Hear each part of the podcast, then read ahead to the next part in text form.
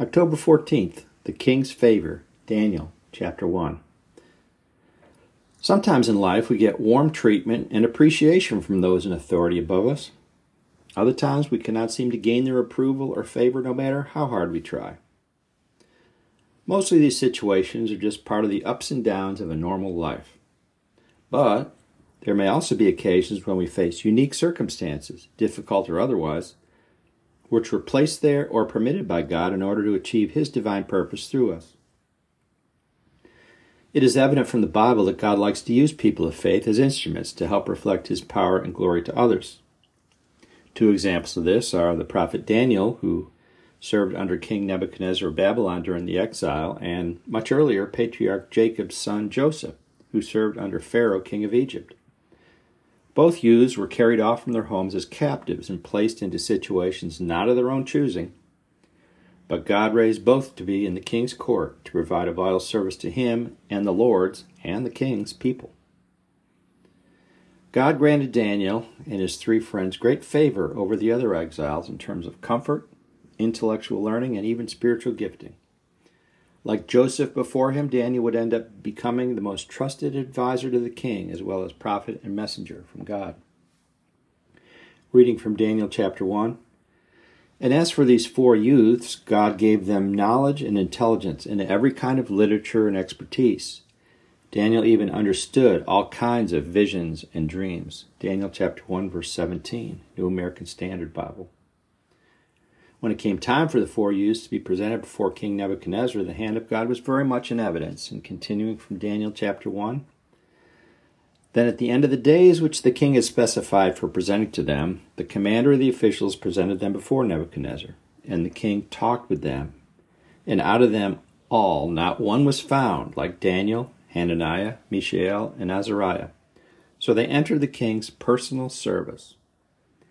As for every matter of expertise and understanding about which the king consulted them, he found them ten times better than all the soothsayer priests and conjurers who were in his realm. And Daniel continued until the first year of Cyrus the king. Daniel 1, verses 18 to 21. Daniel and his friends had made the critical decision to put God first in their lives, and as a result, they were used by him to provide a great service. Their journey would not be an easy one, even though living in the king's palace. There always seemed to be some enemy, opponent, or challenge coming against them, just as we often find in our lives today. Few of us are in the position of privilege to live in such a palace or can make the claim of being without blemish as these four youths were. Face it, most of us are quite blemished.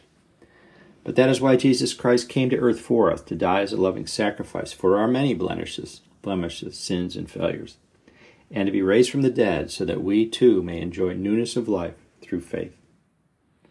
As Daniel's prophecies will point out, will point to in chapters to come, Jesus Christ will return to earth one day, this time to establish and reign over a global, eternal kingdom.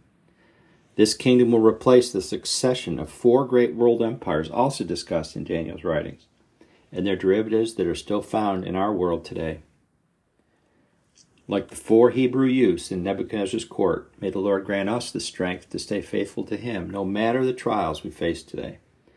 May His hand of favor extend to us, to bless us, protect us, and deliver us from all of our troubles by His strength and unlimited power. He is the King whose favor we seek and will receive in Christ. Reflection Where do you need the Lord's favor today? Is there a thorn or challenge that is keeping you awake at night? Lord, bring us through to a place of peace and rest in you. And let us pray, Lord, we are not without blemish without you in our lives. Forgive us for all of our sins and shortcomings, and by the blood of Christ, cleanse us to present us without spot before you, covered in Christ's righteousness. Help us to better seek and follow you, walking as godly women and men of faith Use us to shine your divine light into a lost and hurting world, drawing many to salvation and peace with you. We ask this in Jesus' name.